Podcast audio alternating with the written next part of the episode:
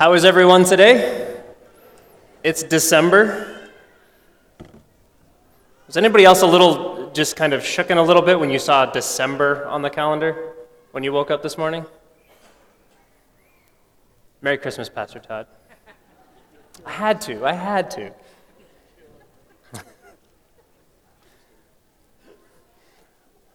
kind of waiting for the Exodus to leave. We're starting a new series, a series, Christmas at Glad Tidings, and we're looking at some obscure Christmas texts. Now, we understand that the Bible, in its absolute entirety, points to one thing, and that is God's plan for salvation for creation, and that salvation is found in one person and one person alone, and that is Jesus.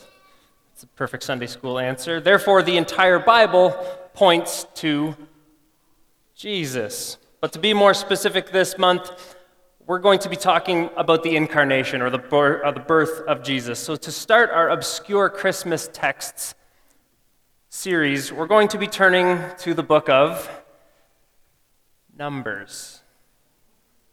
Probably not the book you were thinking I was going to say.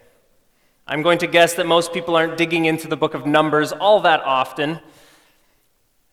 But we're going to be looking there this morning, and if you've been brave enough and ventured into the book of Numbers, you'd probably know that it's best known for the story of Balaam and his talking donkey. It almost sounds fairy tale-ish when you say it out loud, but that's okay. We believe that God can do anything.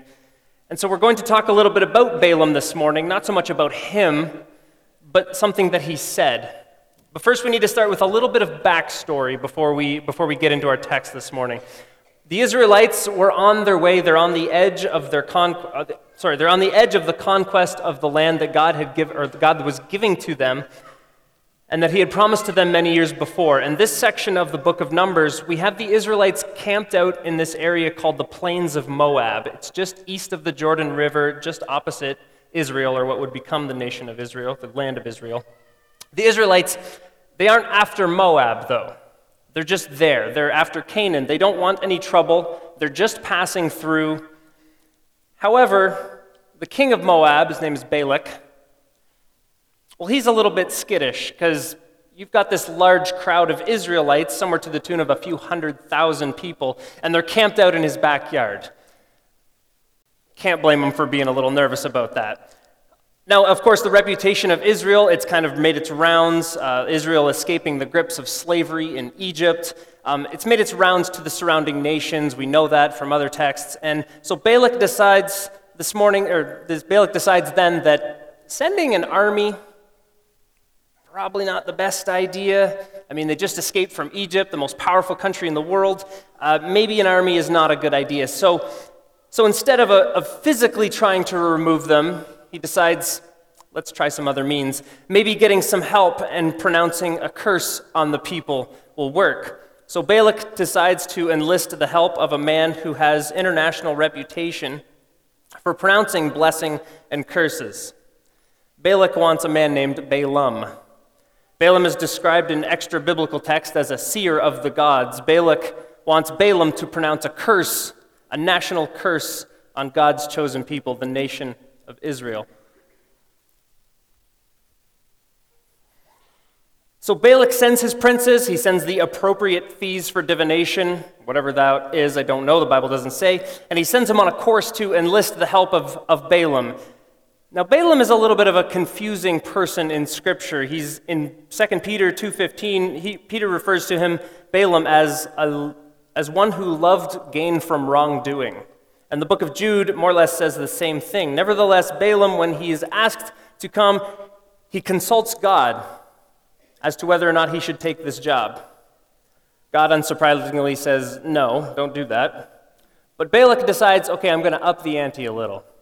I'm going to offer you more money.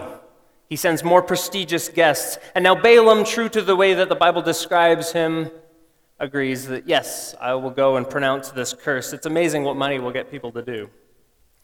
And to, so we get to the story of Balaam and his talking donkey, and, and where an angel stops the donkey, and Balaam gets angry, and the donkey responds vocally and says, I've been a good donkey my whole life. I don't deserve for you to get angry with me.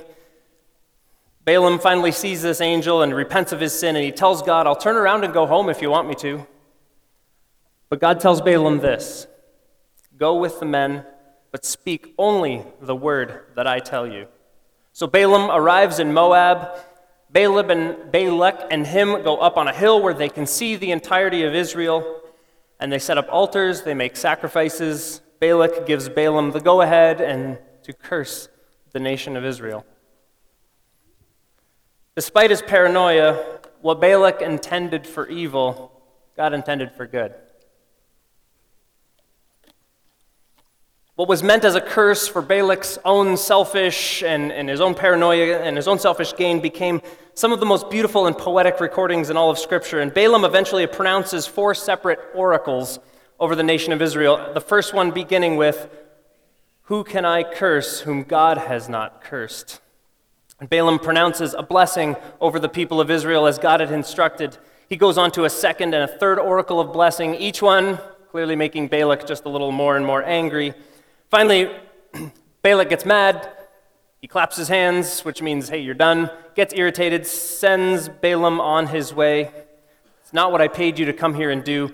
Balak tells Balaam to get out, and Balaam, though, in true, almost like an infomercial type, uh, type way, but wait, there's more. There's a little bit more. And this brings us to Balaam introducing and completing his fourth and final oracle, which is our focus this morning. Sorry for the long backstory, but it had to be given. So let's stand this morning and read from the Bible. There's three slides. I've got the greenish text. You're going to read the white. In Numbers 24 12 to 17, it says this. This is Balaam. Did I not tell your messengers whom you sent to me? If Balak should give me his house full of silver and gold, I would not be able to go beyond the word of the Lord, to do either good or bad of my own will. What the Lord speaks, that will I speak. And now, behold, I am going to my people. Come, I will let you know what this people will do to your people in the latter days. The oracle of Balaam, the son of Beor, the oracle of the man whose eye is opened, the oracle of him who hears the words of God and knows the knowledge of the Most High, He sees the vision of the Almighty falling down with his eyes uncovered. Here's our focus I see him, but not now. I behold him, but not near. A star shall come out of Jacob, and a scepter shall rise out of Israel. It shall crush the forehead of Moab and break down all the sons of Sheth. God, thank you for your word, a word of truth and promise. And God, thank you for this season. Lord, we ask that this Christmas season be one where we're moved by all of what we see. Our attention will be continuously directed into toward remembering the birth of your Son, our Savior, Jesus Christ. So, God, I ask that you speak to us this morning. We ask that no one would leave here unchanged tomorrow, not because of anything I've said, but because of what you've done. Thank you, God, for all you're doing. In Jesus' name we pray. Amen. Why don't you have a seat? It has been said before that astronomy is a humbling and character building experience. The study of the stars and astronomy is is magnificent. It's awe inspiring. And yes, I believe it really is a humbling experience. Do you want to hear a fun fact this morning? Fun fact, because I'm a bit of a space nerd if you didn't know that about me. I own a telescope and I like looking at the moon and stuff, and you can make fun of me if you want. I don't care. If you could take, you don't have this power by the way, but if you could take our entire solar system, that is the sun, all the way out until the orbit of Pluto. I'm going to count Pluto in this because, you know, long live Pluto. If you could shrink it all down to fit to approximately a 90 meter span, that's enough, or small enough to fit on James Jerome Field. The nearest star to us, after the sun, of course. Do you know where the nearest star would be? The nearest star, we've dubbed as the name Proxima Centauri, and it would be just on the other side of the city of Montreal. No wows to that? It's a big universe that God created. And you know, and in fact, actually, if you look up, Just kidding. You don't. You can't see it. We're inside. No, I was hoping people would fall for that and see and look up. That was my trick I was trying to play. It didn't work so well. You can't actually see this star. It's a red dwarf planet or red dwarf star, and you can't actually see it. Not with a naked eye, anyway. For many centuries, though, people have been looking up into the heavens, looking up into the sky with wonder and awe at the celestial bodies that are above us, and in fact, all around us. And if we go back even to the time of Jesus, before even, people were studying and mapping out the stars and, and, and looking at them, and, and, but it was much, much more than just curiosity that they had. Because many people actually believed, many cultures believed, that the things happening up there, they were somehow connected to each other and they were somehow connected to the events that happened down here. Somehow it was all together. The sky somehow, some way made an impact, influenced, or even just simply, simply helped us to understand what was going on here on earth. The events that took place in the world, somehow it was all connected. A connection between the heavens and the earth. Now, before you get a little like, what's he talking about right now? We're going to get back to this later. We're going to hang on to that thought just for now. Many cultures east of Palestine, they looked up at the stars and they ascribed meaning to them. They ascribed meaning to what they saw, significance to the different ones they saw. So when a remarkable event took place in the heavens, something that was just out of place, it didn't fall in line with everything that they knew, wasn't part of the normal routine, it must mean, it must have meant that a remarkable and out of routine event was taking place on earth as well. Enter the Christmas story. And the visit from the wise men, or the magi as they're often referred to. The Gospel of Matthew, Matthew, the Gospel of Matthew records the visit from these wise men from the east, and he says this in Matthew 2. Now, after Jesus was born in Bethlehem of Judea, and in the days of Herod the king, behold, wise men from the east came to Jerusalem, saying, Where is he who has been born King of the Jews? For we saw his star when it rose and have come to worship him. A star, a sign, it pointed them in the direction for them to go. Not fully understanding exactly what they were going after, not really maybe understanding where or exactly why, but there must be significance to this star that's out of place. After all, they, they knew it was significant. They didn't show up with pot of gold chocolates. They showed up with real gold. They showed up with frankincense and, with myrrh, gifts fit only for a king. Now, astronomical scholars have had a lot of argument about exactly what this uh, star was that the wise men saw in the east. No real consensus have been given. I'm going to say something that might be a little controversial, and I'm just going to be okay with that. There's some thought that maybe it wasn't actually a, an actual star the way we know it, that it was actually the planet Jupiter that was in the sky. Some may object to that thought because, of course, the Bible does say star. Um, or when near the Earth, Jupiter is actually the brightest object in our night sky. It makes a close proximity to our planet every 13 months or so. It's not unthinkable that this bright object in the sky was visible around the time of Jesus' birth. Regardless of all of that, though, there was clearly a meaning about this star that had the wise men all excited so much that they brought gifts for a king. They believed, in fact, they knew that a king was being born, and this star was guiding them to him. The star that rose was tracked through the sky because of its reputation for being the brightest object in the sky was actually given because I said the, the stars were given significance, they were given as some sort of meaning, and this bright object they actually referred to as a kingly star or a royal star. A star shall come out of Jacob, a scepter out of Israel.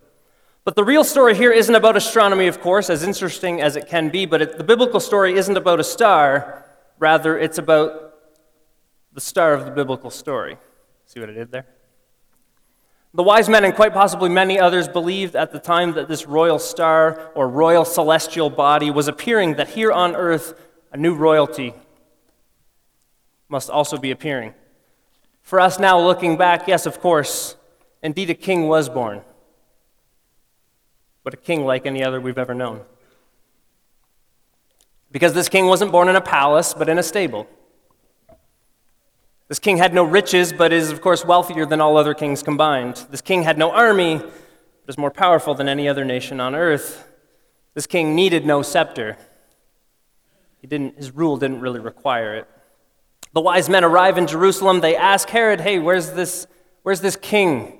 We saw his star rise in the sky. Where is the king to be born? Herod then asks them, Hey, can, hey when, when you find him, let me know, because I want to go worship him too. Herod is, of course, jealous, though, here, because if another king is born, it obviously threatens his kingship, his rule. So we later find out that Herod made plans to, king all, to kill all the babies born in Bethlehem. The only reason he wanted to know where this king was born was because he had evil plans for it. What Herod intended for evil, God intended for good. N.T. Wright says this of Matthew's rendering of this story about the wise men traveling and visiting and coming to worship Jesus. What he tells us is political dynamite. Jesus, Matthew is saying, is the true king of the Jews, and old Herod is the false one, a usurper, an impostor. As we shall see, this Herod died soon after Jesus' birth, but his sons ruled on. And one of them, Herod Antipas, plays a significant role in the developing story of Jesus himself. This house of Herod did not take kindly to the idea of anyone else claiming to be king of the Jews. What was intended for evil, God intended for good. A star lit the way for wise men to come and worship the scepter because it wasn't just a baby, it was a king. Star is light, the scepter is majesty. And though these wise men were out of pagan cultures, they came and they worshiped Jesus. It's significant to note that they didn't worship Mary, they didn't worship Joseph, or any animals or anything like that, but they worshiped Jesus. Their focus and attention was all on the baby Jesus. Where is our focus this Christmas season? The blessings that Balaam had pronounced over the nation of Israel so many centuries before was actually a fulfillment of what God had promised to the Israelites so much longer even before that. And Israel lay passively by as God would do his work. Israel camped unaware of what God was up to in their midst. Jesus was a star. The star was rising up out of Jacob and pointing the way to the scepter that would rise out of Israel, the king that rose out of Israel, a king that would lead his people into righteousness, forgiveness. A king would usher in his kingdom that would be established not by military might, but by the power of God at work in people all around the world whose lives are called to point to the one true king over all creation, the King Jesus. As I prophesied in Isaiah 9, to 6, 9 6, rather, for to us a child is born, to us a son is given. And the government shall be upon his shoulder, and his name shall be called Wonderful Counselor, Mighty God, Everlasting Father, Prince of Peace. It is fascinating that God, in all his sovereignty, in his dominion, in his rule of all creation, that he would shine this brightest star to lead the way for wise men to travel from the east to Bethlehem to meet our Savior. But not just to meet, but to offer up priceless gifts. Not just to give gifts, but to worship as well. Because there's a star in the story, of course, but the story, well, the story isn't about a star. Balaam announced a star coming up out of Jacob and a scepter out of Israel. Indeed, a star did rise to point to the King of Jews. The true story, the true star of the story, Jesus himself. So remember that connection we talked about with heaven and earth that I mentioned earlier? Jesus himself, though it may have, they may have thought that the stars and the earth had a connection, an influential connection of some sort. And many pagans believed in this connection of influence. But we believe in a connection of incarnation. It isn't the heavens that influence or point to what happens here on earth, but that the true heaven, through the person of Jesus Christ, broke into our very existence, was incarnate as a, as a human being to save us because we're unable to save ourselves from sin. In pagan cultures, the earth is the main event. That's the main event, and the heavens point to what's happening. But in God's kingdom, where Jesus rules, heaven is the main event, and all things on earth should point to it. The star was a sign that pointed the wise men straight to where Jesus was. And yet, Jesus, a man who lived a meek and modest life, yet garnered more followers than any other person in human history, died the death of, for criminals, even though he did no wrong. But death, of course, wasn't the last word, and we sang that this morning. The grave wasn't the end of Jesus. In many ways, it was just the beginning because of the scepter. Jesus connected heaven and earth by the power of his incarnation, his life, his death, his resurrection, and ascension. What the world may have meant for evil, God meant for good. This Christmas season, there's a lot of signs around us, isn't there? We have lights, we have trees, we have carols and Santa and elves on shelves and whatever else is out there that we use to celebrate Christmas. Some of them are very sacred. Advent wreaths and candles, sacred. Santa Claus, not so much. But it's a sign. It's a sign of what's happening. I want to speak to two categories of people right now. That sounds really impersonal, but it's the only way I could describe it. And I'll let you decide which category you fit into. First is to those who believe the real story of Christmas. To those of us who, despite the emphasis on snowmen and Santa Claus and sales, celebrate Christmas because of its, its significance in the Christian story. As we see lights, trees, carols, no matter how sacred, no matter how secular even, let's be reminded that Jesus is the light of the world that no matter what anyone, no matter what our world has designed, described, however they've done it, if they've meant it for evil or just not for good, let's be reminded that God can still bring it to be something good. It's easy for us and for anyone to be bothered by the over commercialization of Christmas. I get it. I get bothered with it sometimes too, and it's easy for us to get so bothered by it that we actually get distracted from what it's really all about. We get more hung up on being upset than being joyful about Jesus. We can be angry that not everything look, that looks like Christmas looks like Jesus. We can even be mad by the use of the term season's greetings, because nobody even really knows what that means. Or we could use all the signs around us, no matter how sacred or secular, to point people toward our Savior, Jesus Christ. Instead of being upset, be joyful. Smile this Christmas season. There's a lot of hurt at this time of year. There's a reason we hold Christmas comfort services, because some people are hurting. Not only because of tragedy, but sometimes also just because of the stress of this time of year. There's Christmas parties to go to, and more Christmas parties, and trying to get the perfect gift, and sales, and Black Friday that seems to be a lot longer than one day. And sometimes it's just the financial stress that people feel, having to get everything and buy everything and do all that. Let's not add to that stress by being the ones who bring condemnation and disgust. Instead of pointing out how dark it is in the world at times, let's shine the light where we were meant to shine. Let's be lights in our otherwise dark world. Secondly, is to those who may view Christmas as, uh, as a time to exchange gifts, spend time with family, friends, take a few days off work. Maybe we'll get to church at some point. All those are good things. I hope to enjoy all of them myself. But the signs are all around us. That's not all this season is about. Another, but wait, there's more moment. There's so much more to this time of year. In fact, there's more to life than just getting the perfect sale, getting time off work.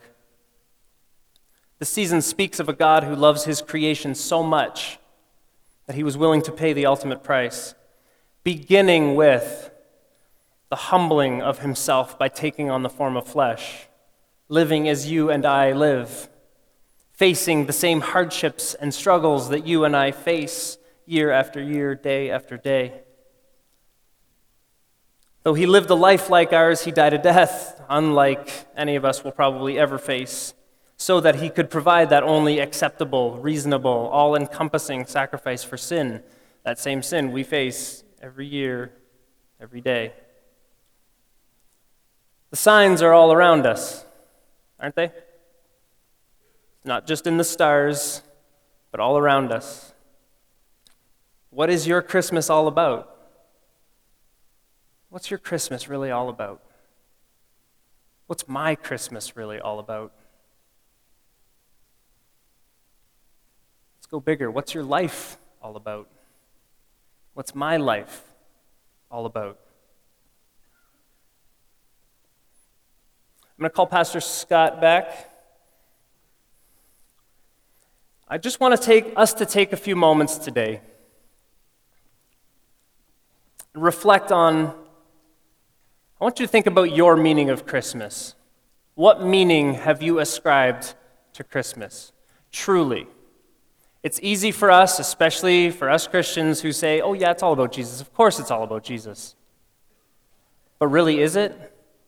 Do all the signs in your life point toward Jesus?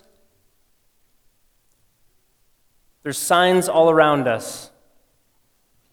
Are they pointing to Jesus? I want you to take some more time and reflect on the celebrations that you'll have.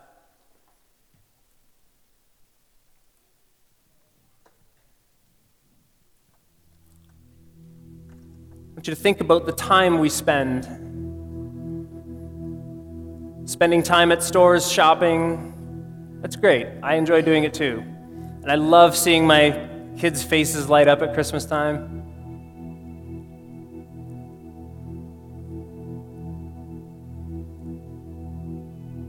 But more than that, I want to see I want to see my kids love Jesus. I want to see my world love Jesus. More than just presents, more than just celebrations. I want my life, my family, everything that we do to point people toward Jesus. You take a few moments this morning and just reflect on what you'll be celebrating this year? what you'll be intentionally celebrating this year.